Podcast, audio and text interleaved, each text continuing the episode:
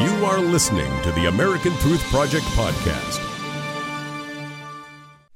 Joining me this time is the founding member of the Israel Group. He's the founding member and President Barry Nussbaum. Barry, welcome to the show. Nice to be with you. Uh, Barry, recently President Obama said that Benjamin Netanyahu represents his country's be best interest the best way he knows how to, while President Obama represents America's best interest the best way he knows how to.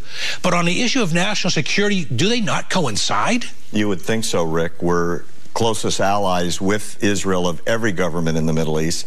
They're the only government that consistently has our back, and yet we're treating them as an enemy while we're making great friendship strides with Iran right now in uh, Geneva. All right. Now, one thing I want to get to. So, so the answer is you you you would expect our national interest to coincide. Absolutely, no question. All right. Now you have you you have your you have sources inside of Israel. You're the founder of the Israel of the Israel Group. You're the president of the Israel Group. You say that your sources, there are rumors swirling on the ground that have not been made public yet. What is it? What we're hearing as of uh, earlier today, the deal is basically done the deal, in Tehran. The Iranian nuclear deal. Yeah, the deal is done with Tehran right now in Switzerland uh, between Kerry and his counterpart uh, on the Iranian side. Will it be a written deal or a verbal deal? New York Times said verbal yesterday. Yeah, and it's crazy, as bizarre as it may seem. Uh, Iran doesn't want anything in writing. They want it to be a handshake. And imagine this for a bizarre scenario, if you will. Kerry comes back to the United States Congress, and he tells Congress what he thinks Iran agreed to verbally and shook on. The supreme leader hears his side of the story and presents it to the Iranian people. They could be two wildly divergent deals. Of course. Nothing is being written down and being signed on. All right. Bottom line. Your sources in the Middle East tell you that a deal has been reached in Switzerland between the U.S. and the Iranians on a nuclear deal, and that it may be announced as early as Sunday, and that we're not sure if it's even even going to be in writing. Yeah, and nobody knows what the final verbal agreements are going to be, Rick, but I can tell you that everything that was promised as short ago as a, a, year has been walked back on. There were going to be no centrifuges. Now there's probably four or 5,000. There was going to be no enrichment. Now there's significant enrichment. There was going to be wide open inspections before the sanctions were going to be lifted. Iran insisted, and apparently we have agreed that the sanctions will come off before full inspections of all the sites. And on that subject, Rick, the IAEA just yesterday said that the existing UN regulations on inspections Iran is in breach of 11 of the 12 different clauses on inspection. So right now they're in compliance with one out of 12. And the thought of another couple dozen of inspection requirements is, is, ridiculous. It's a joke. Um, so, uh, listen, what's happened here? If if what you're saying turns out to be accurate, I hope it's not, but I, that's what I'm hearing. And you and you place faith and credibility in these sources. Yes, sir. Um, basically, the president has just thrown Israel and Benjamin Netanyahu, particularly Netanyahu, under the bus. No question. No question. Not to mention our Arab allies in the Middle East. The Sunnis. Oh, of course. The Sunnis are beside themselves. Listen, we, we, have seen Jordan, Saudi Arabia, and Egypt want to ally with Israel against Iran on this.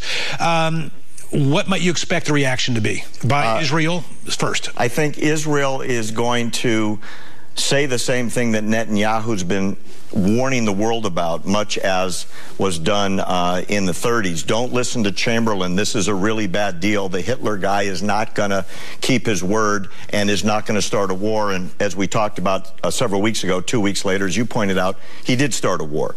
Iran has been promising from the very beginning Death to America, death to Israel. As recently as three days ago in Tehran, there were 100,000 people chanting death to Israel and death to America. That's the, comp- the company that we're meeting with and making a deal with possibly today. Meanwhile, on a different note but related, you say that um, not only did Barack Obama uh, conspire, if you will, to get uh, Benjamin Netanyahu defeated in Israeli elections, he's now doubling down. He yes, being President absolutely. Obama. How is he doubling down?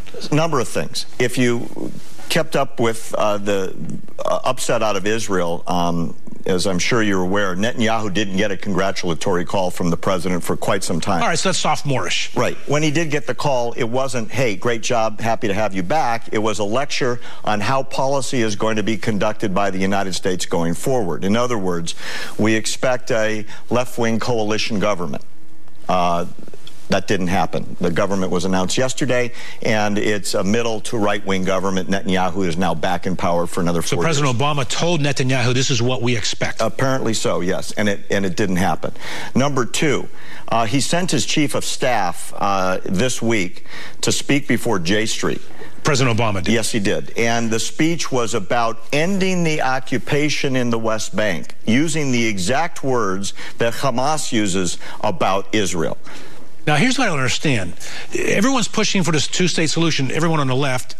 I believe it's, you know, I understand it's a feel-good story, but the Palestinians themselves don't even want a two-state solution. They, No. they don't want Israel to exist. No, they want a one state solution. And in fact, uh, all the surveys coming out of the West Bank talk about the fact that the Palestinians on the West Bank expect to take over Israel. And Hamas, to this day, is saying the same thing. Final question. Keep your answer brief, please, in the answer to the time. When are Jewish voters in America going to stop voting Democrat? I think what's going to happen when this deal is announced with Iran, finally the truth is going to be evident that this president, regardless of what he's promised in the last years, betrayed all Americans, including Jewish Americans who support Israel on the subject No of peace question in the about Middle it. East. No question about it. All right, Barry Nussbaum. Uh, troubling story. The Middle East is a tinderbox. We'll see if this rumor that you hear from sources on the ground in the Middle East turns out to be true. Let's hope not. Thank you for joining us. Thanks for listening to the American Truth Project, a 501c3 nonprofit. Please subscribe to our podcast and follow us on our social media channels to stay plugged in to the truth. Go to americantruthproject.org and subscribe to our newsletter to stay informed on the latest news.